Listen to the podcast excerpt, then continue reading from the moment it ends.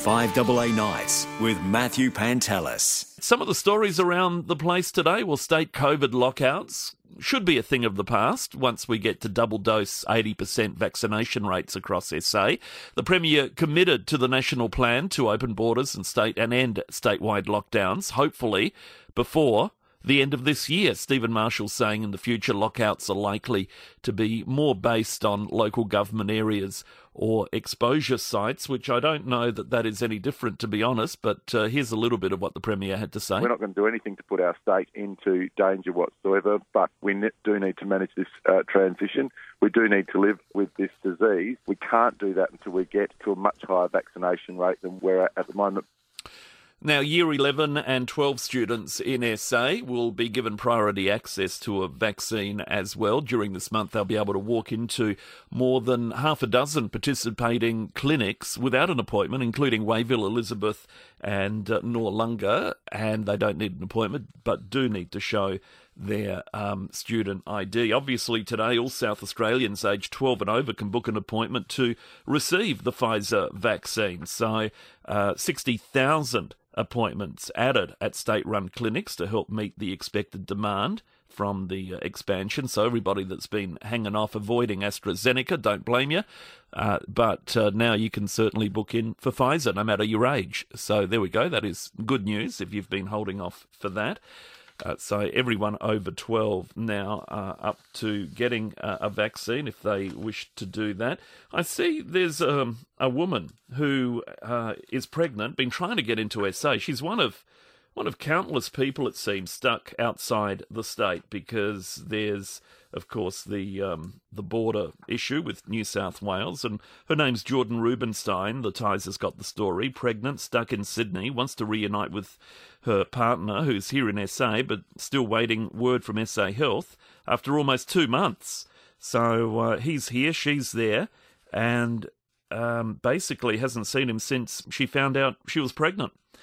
Uh, July 18, applied to SA Health for an exemption the very same day. Tried calling the numbers, can't get any information. Is it being processed? No one can tell her.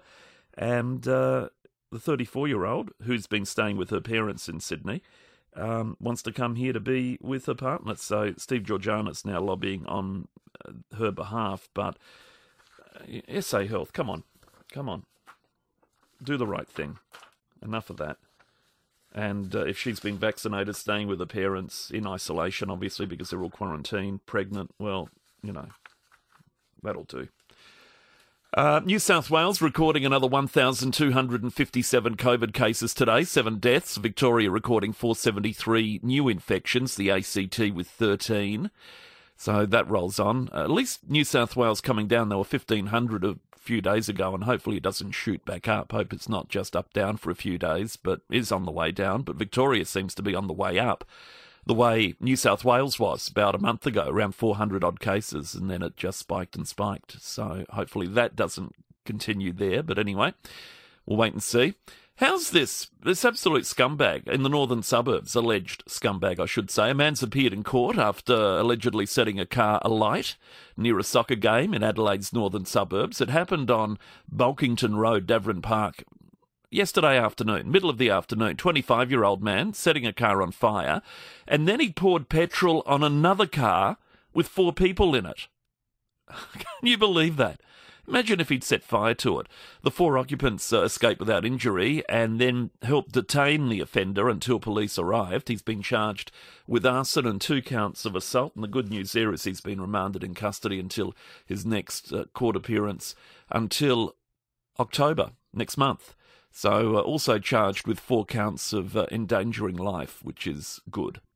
And repairs underway at Mitcham, that burst water main. The hole in the road is enormous. Can you imagine the water running downhill from there? It would have would have flowed all the way into the city, into the Torrens, probably. It was on that sort of trajectory down Fullarton Road. It might have turned left down Glen, Glen Osmond, and there you go. But a uh, lot of water, a lot of water. It was a high pressure main, and it burst, and the road's been ripped apart. And apparently, it's going to take ages. They're talking days.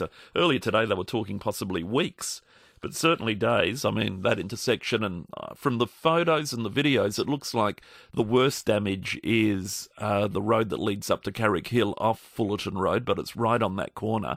And if you're heading south, that'll be the, the area most uh, affected, I imagine, unless it's gone over to the north side of the road as well, north heading side. But anyway, it uh, is a fair bit of damage when a big water main goes. I remember, oh, about 10 years ago, do you recall Goodwood Road and Cross Road? Big main burst there right in the middle of the road, and the intersection was closed for at least a week for them to fix it. Because when a big one goes, boy, it takes forever. It's not just change the pipe. I think they've got heaps of work to do, and this looks like it's one of those. But anyway, they'll be busy, and gives them something to do, I suppose, actually fixing a water main. Instead of how often do you see SA Water where it's been bubbling away for ages? There's probably some around Adelaide right now, and if you live around them, you might have called them two or three times, and I'm sure they must come and work out that it's not urgent, it's not uh, one that they need to immediately fix. I'm sure they're pretty good at knowing all of that, but nevertheless, you see it out there and it worries you, not to mention the amount of water that's been wasted straight into the drain. 5AA Nights with Matthew Pantelis.